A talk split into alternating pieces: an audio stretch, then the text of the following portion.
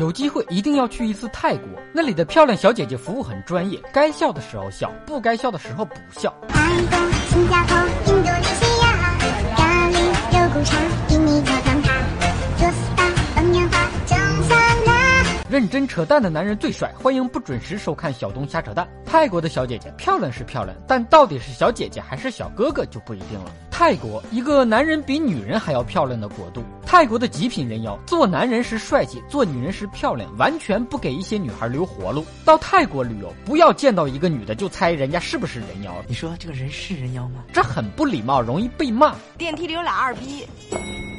男人们更不要仗着都是老爷们儿就去摸人妖，男人花钱摸男人何必呢？有个朋友此前很好色，见到漂亮妹子就要撩一下。打去过一次泰国之后，好色之心就被治好了，看漂亮女孩的眼神都不一样了。也不知道他在泰国到底经历了什么。中国一放假，逼疯东南亚，泰国最害怕。每到国内的节假日，泰国的海滩上就躺满了中国人。不光泰国，整个东南亚都被打造成了大中华共荣圈。世界那么大，而我只去过东南亚。血泪经验，去泰国可比去三亚便宜多了。泰国人民很友好，非常喜欢中国人民。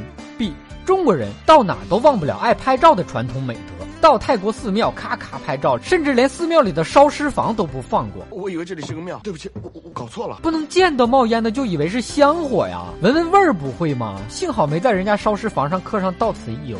今天的蛋就先扯到这儿，好看的小哥哥小姐姐们，别忘了转发、评论、飞弹幕、双击关注、点个赞。微信公号小东瞎扯淡，下期再扯。